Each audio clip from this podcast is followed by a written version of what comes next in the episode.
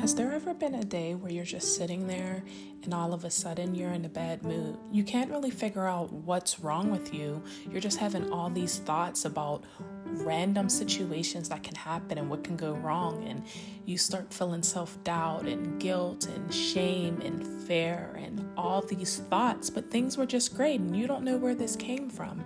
And all of a sudden, you're like, I can't do this or I can't do that. I don't want to talk about it and become vulnerable.